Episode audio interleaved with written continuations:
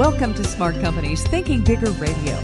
Get the inside scoop on how America's most successful business owners transform their entrepreneurial vision into reality. And listen in as some of the top business minds in the country serve up practical advice, tips, and insights for growing your business. Now, here's your host, Kelly Scanlon. Good morning. Welcome to Smart Companies Radio. I'm Kelly Scanlon, publisher of Thinking Bigger Business Media.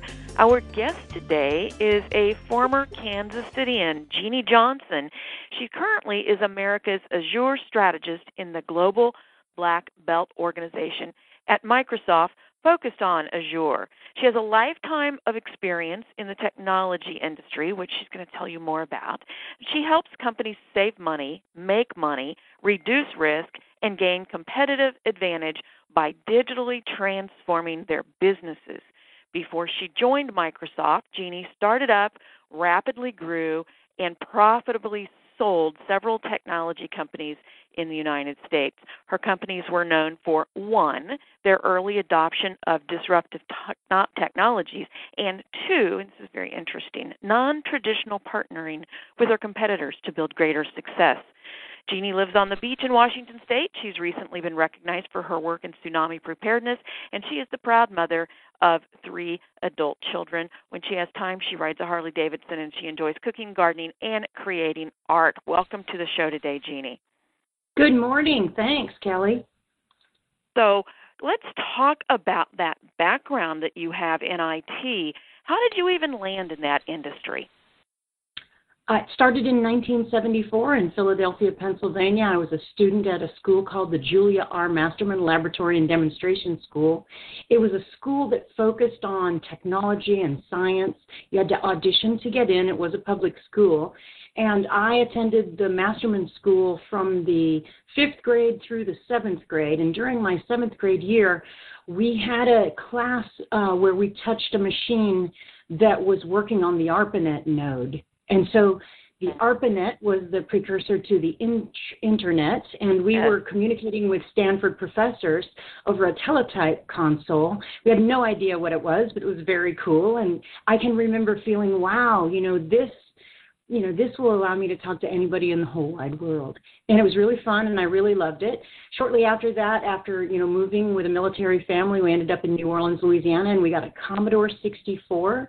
And I was probably 16 years old. And, and we uh, had a game called Zork, which was a, a, a text game that was a puzzle and you had to guess clues and then try to solve the game. It was very difficult, super hard. My dad, who was an officer in the Navy, really kind of struggled with it, and uh, I helped. And and I just remember how exciting it was and what kind of adrenaline rush I got when one solved a clue.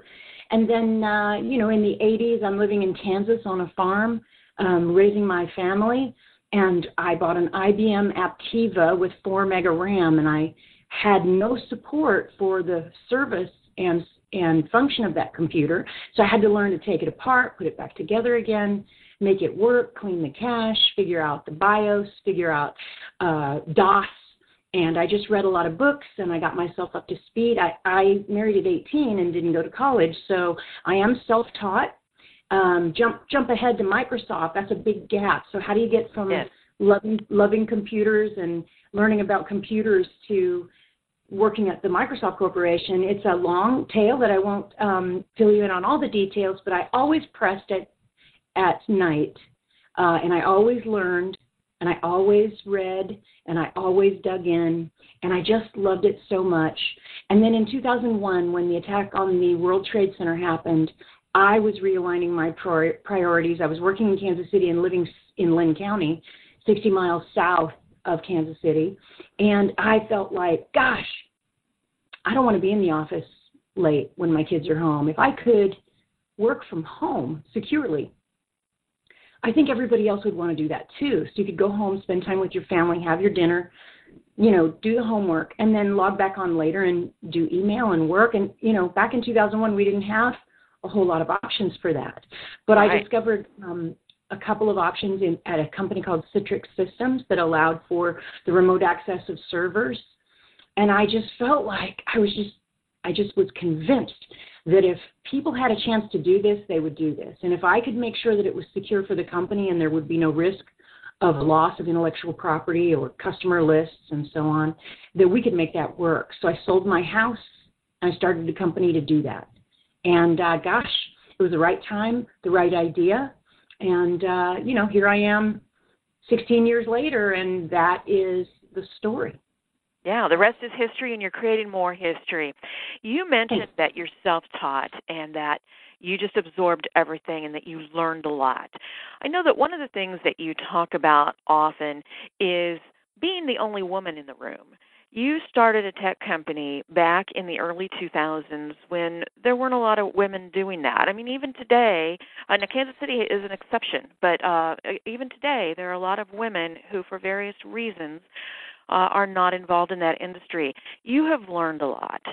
Talk to us about some of the key things that you have learned and that you could pass on to our listeners who are female, who are working in the tech industry, may have aspirations for it, and some of their male counterparts who really would like to know what they can do to um, help help that effort.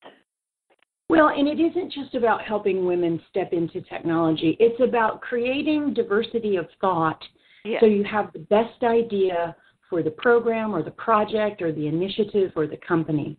We need brains from lots of different places with lots of different experiences and lots of different way, ways of processing.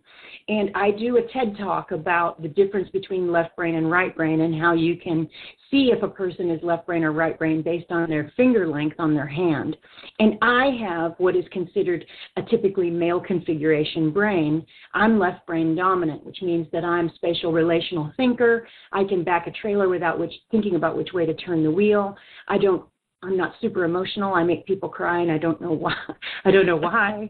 Um, and so, um, you know, if you take a collection of of experienced people, they, you know, they have uh, lower associative barriers. In other words, they might take an idea from something in their past and apply it to the problem that you're facing now. And because you don't have that same experience, it's a new idea to you.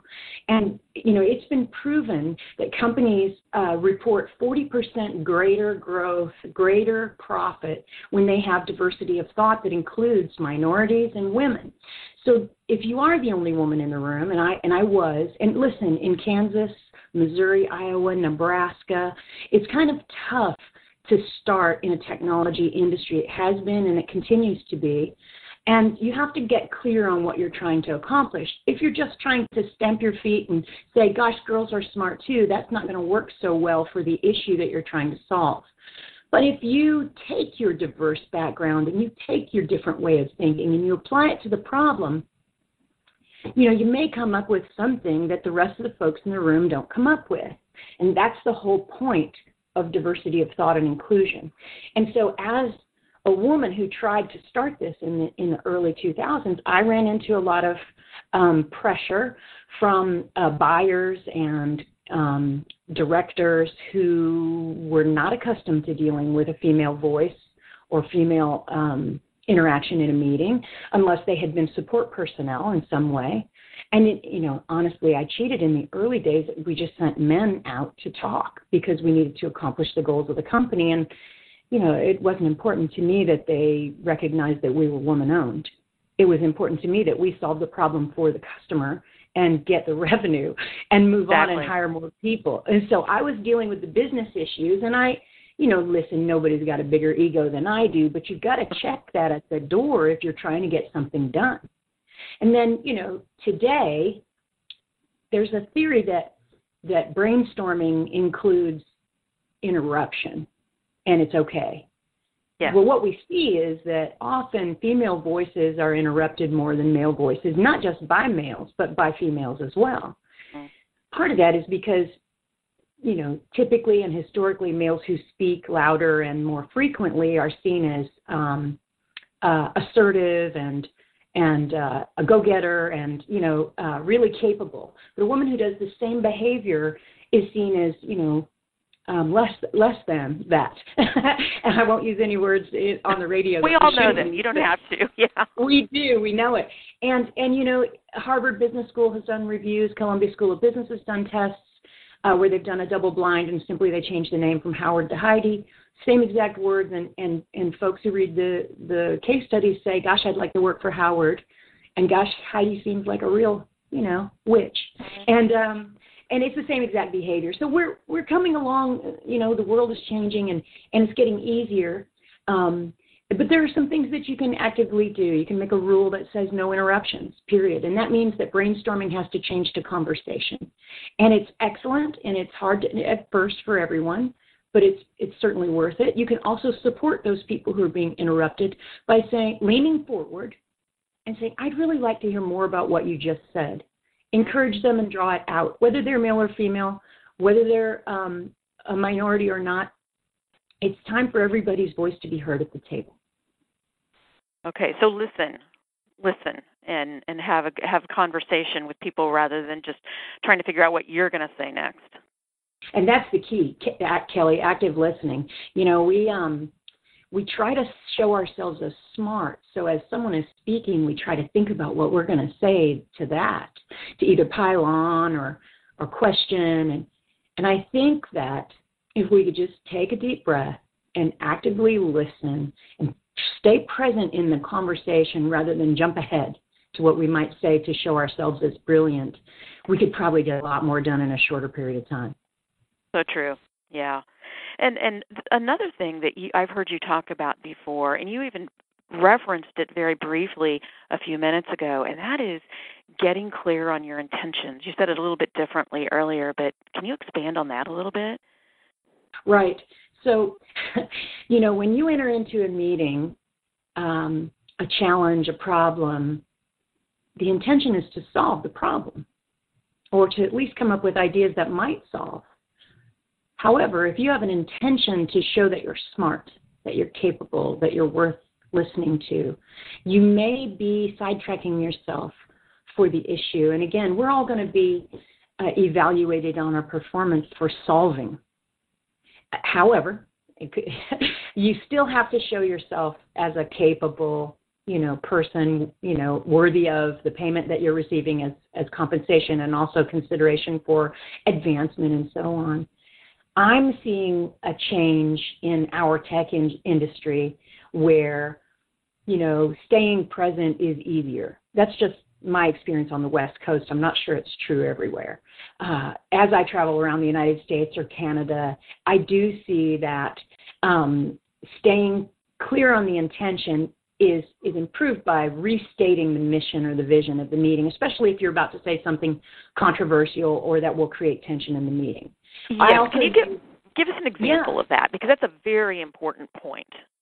Right. So let's say the conversation in the meeting is going along a track that I disagree with, and I'm a forceful woman. I have um, a face that that has a downturned mouth if I'm not smiling, so people think I'm angry when I'm not. and um, and so I know that if I speak very forcefully and say, "Hold on, that doesn't seem that doesn't seem right," can we just go back and you know now I'm uh, throwing water on a whole lot of people's enthusiasm and they will shut down, back up, lean back, cross their arms, and we get nothing done in the meeting. Right. So I have, you know, I've learned over 35 years, it's taken me probably 33 of those years to, you know, before I open my mouth and say I don't don't agree, is to say, for the purposes of transparency or um, you know, revisiting the mission here, our goal is to figure out how to deliver this kind of technology in this kind of way to this kind of group. And to that end, wouldn't it make more sense, or I wonder if it might make more sense? I, I try to use wonder. And, and Mary Lore has a book called Managing Thought. And the one takeaway I took out of that book was the word wonder. It is so much easier to say what you need to say if you preface it with I wonder instead of I think from a woman's perspective. Now, maybe it's an artifice and a trick. Works for me. So if it works yeah. for you, I, I I'm happy to give it to you. Great. But, yeah, and, and no, it's it's good, and I can see that the change is that little bit semantic shift. Uh, I, I want to also I, be super, super yeah. clear, though, Kelly. we we don't want to minimize our our conversation. We don't want to say, "Oh, you probably thought of this already, but what if we did that?" Or, "Gosh, you guys, I I, I don't know if this is a great idea, but stop minimizing your thoughts and conversation. Don't apologize for being on the planet or in that room. Own it, but let's try to get the the goal accomplished, and that's why we're there." Yeah, you know, uh, another thing that you've talked about because you know I've known I've known you for years and I've heard you speak before and so forth, but um, everything's a choice you, you talk yeah. about that.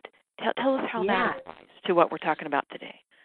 You know, this, I guess, relates to kind of figuring out that your life is your life and not, you are not the whipping end of someone else's whip. So if you choose not to choose, that's a choice you make too. Mm-hmm. And once you um, internalize that all the things that you're doing in your life um, are are associated with your choice, I think you become empowered in a way that changes your attitude, changes your demeanor, gives you confidence. You know, and it, our lives are a series of choices we make or fail to make and allow others to make for us. And um, once I internalized that all these are my choices, I, gosh, everything kind of brightened in my life, and I, I hope it does for others if they make that yeah. decision. Yeah. A lot of personal responsibility there. So yes, yeah accepting accepting your role in in where you are right now is is huge um, another thing that you make a distinction between that's also very important is instinct versus intuition some people would say those sound like the same thing but they're not Right. Uh, you know, I felt the same way when I first started to evaluate this concept. Instinct is a physical reaction according to science. So, fight or flight, for example, you see a snake, you have an instinctual reaction. Uh, and intuition is kind of a forward looking thing. I, I feel like this might happen. I, I have a sense that it can go this way. And you know, depending upon the brain you have uh, and the brain configuration that is most associated with females, is we have a high right brain dominance. Most of us, not me, but probably you or others, um, we have a real gift for using what we've known in the past to intuit what might happen next. And you know, it's it's uh, it's a great gift when you go into um, technology or you go into financial services or you go into healthcare, and you can intuit what mo- what most likely might happen. And and uh, I use this in particular when I uh, when I owned companies for hiring and firing. You know, um, there's a sort of a controversial conversation that has gone on for a series of decades is whether you hire on gut or you yeah. fire on gut versus hiring on process or firing on process. And when I started my companies, everybody said hire on gut and fire on process because you don't want to get sued. You need to go through the process of giving them the three write ups and so on. And I tried that for the first few experiments and uh, it didn't go super well. Um, so I instead flipped it and I hired on process which made me be a lot more thorough in checking folks out. And then I fired on gut. In other words, I didn't let it go too long and poison the well where the rest of the employees were. Um, still followed the processes that we needed to do. I just went a lot faster, and it worked out really well. Exactly. And you know what? I bet I, I would bet that by following the process on the front end, you had a lot fewer of the back end uh, need to fire. Surprise! Yes, indeed. Which you know, you, you, so yeah, it's a chicken egg thing, right? If you do the due diligence at the front end, you have a lot less that you've got to do at the back end. Exactly. Um, one of my all-time favorite things to listen to you talk about is um, conviction and how it can be blinding, uh, especially yeah. in the kinds of settings that you have been in. Uh, I mean, you do have conviction, especially about the topic you're talking about. You know, women in in in the workforce, women in tech. I mean, that's a conviction. Uh, you know, you're you have convictions about that, but it can be blinding too. So tell us about yeah. that. And it's kind of controversial, but the example that I'll use is racism. You know, last few months we've had a lot of uh, controversy in the United States about the NFL players taking a knee during the national anthem. And no matter your politics, you probably have a conviction about that. You have a deeply held belief one way or the other. And I have always believed, and I hold tight the belief that I'm not racist. I've always believed that. I am I am not opposed to people of, of, of other races marrying, uh, holding jobs, uh, anything. And, and I was raised all over the United States. My dad was in the Navy. We moved. I was the only white girl once in class, and so I have been a minority. And I I've always just had this conviction that I am not racist, and that is enough. But what I found out during this NFL controversy is that I'm not anti-racist, uh. and that the convic- the conviction I was holding wasn't enough honestly. That, yeah, right, I never did anything bad to people of color. But when someone I knew did or someone I met did, I never said, hey, come on, dude, that's unacceptable. Because I was afraid to rock the boat. I was afraid. And that was because I was hiding, holding that conviction so tight that I thought I was doing enough. And I found out I wasn't, and I changed changed my life, changed my attitude, and I think that it's going to be better for me and those in my circle of influence, and uh, and hopefully it'll spread. Yeah, to call others out on that when you see that kind of thing happening, it's not enough just to believe it. You have to act it too. And uh, no, I, I I just love your message there. Uh, finding comfort in the unknown, man, you have had to do that many times over, Jeannie. What have you learned from that? You know, when you are stumbling in the dark, there are some things that are consistently good to do. You know, orient yourself, leave leave a leave a path or crumbs or breadcrumbs so you can find your way back. You know, if we were just you and I out in the woods and we were trying to figure out how to get through the woods, we we would be open to all the different paths that we could take.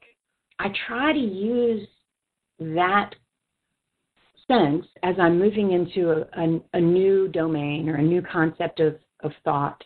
And uh, recently changed roles at, at Microsoft, and I'm, I'm I've, I've been in the worldwide group, and now I'm back um, in the U.S. and Canada and LATAM group, and and it's super technical, and boy, it, it's uncomfortable for me to have to come back up to speed again. I know I can. I always have been able to do. I have faith that I can find the way. So what I've got to do is, you know, you hear people say lean into discomfort, but what I think I think works for me is to find comfort in not knowing, especially in, in failing fast and failing forward. You know, Einstein failed I don't know how many times in trying to come up with his solutions, and each failure means you're that much closer to the solution. And you've just got to have confidence that you're going to find the way, but you don't have to do it alone. You know, you can find comfort in the unknown and share that discomfort with others, and then you become more comfortable because you have a uh, a group of peers uh, that are going to go with you, with it with you into the unknown.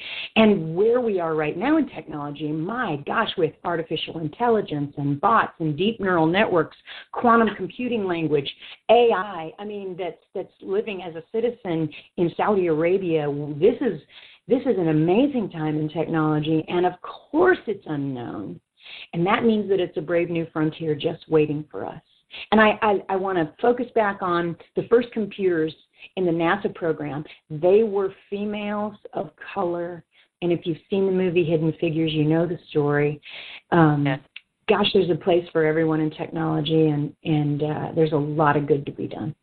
Yeah, it is. It is a great story. If you haven't read about it, if you haven't seen it, go do it. It is it is absolutely fascinating, and I'm glad you brought that up, Jeannie. As we close up here today, if you could give just one piece of advice to our listeners that they could just go do immediately in their businesses, uh, what would it be? You know, in order to open up that diversity of thought that you talked about, in order to be more inclusive, what would it be? What one thing could they go implement right now?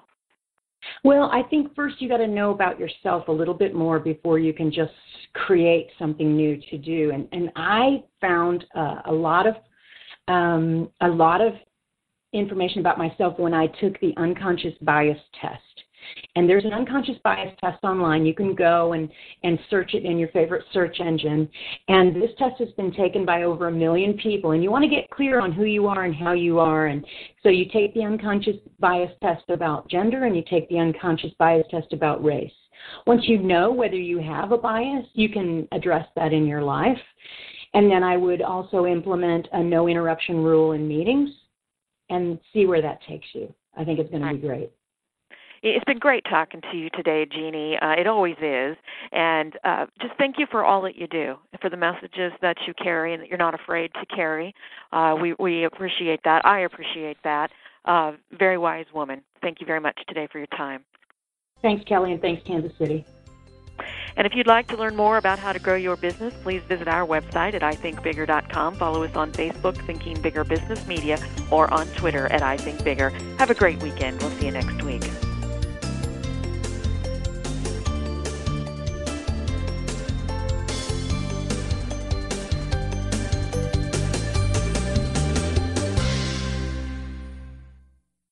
This podcast is a part of the C Suite Radio Network. For more top business podcasts, visit c-suiteradio.com.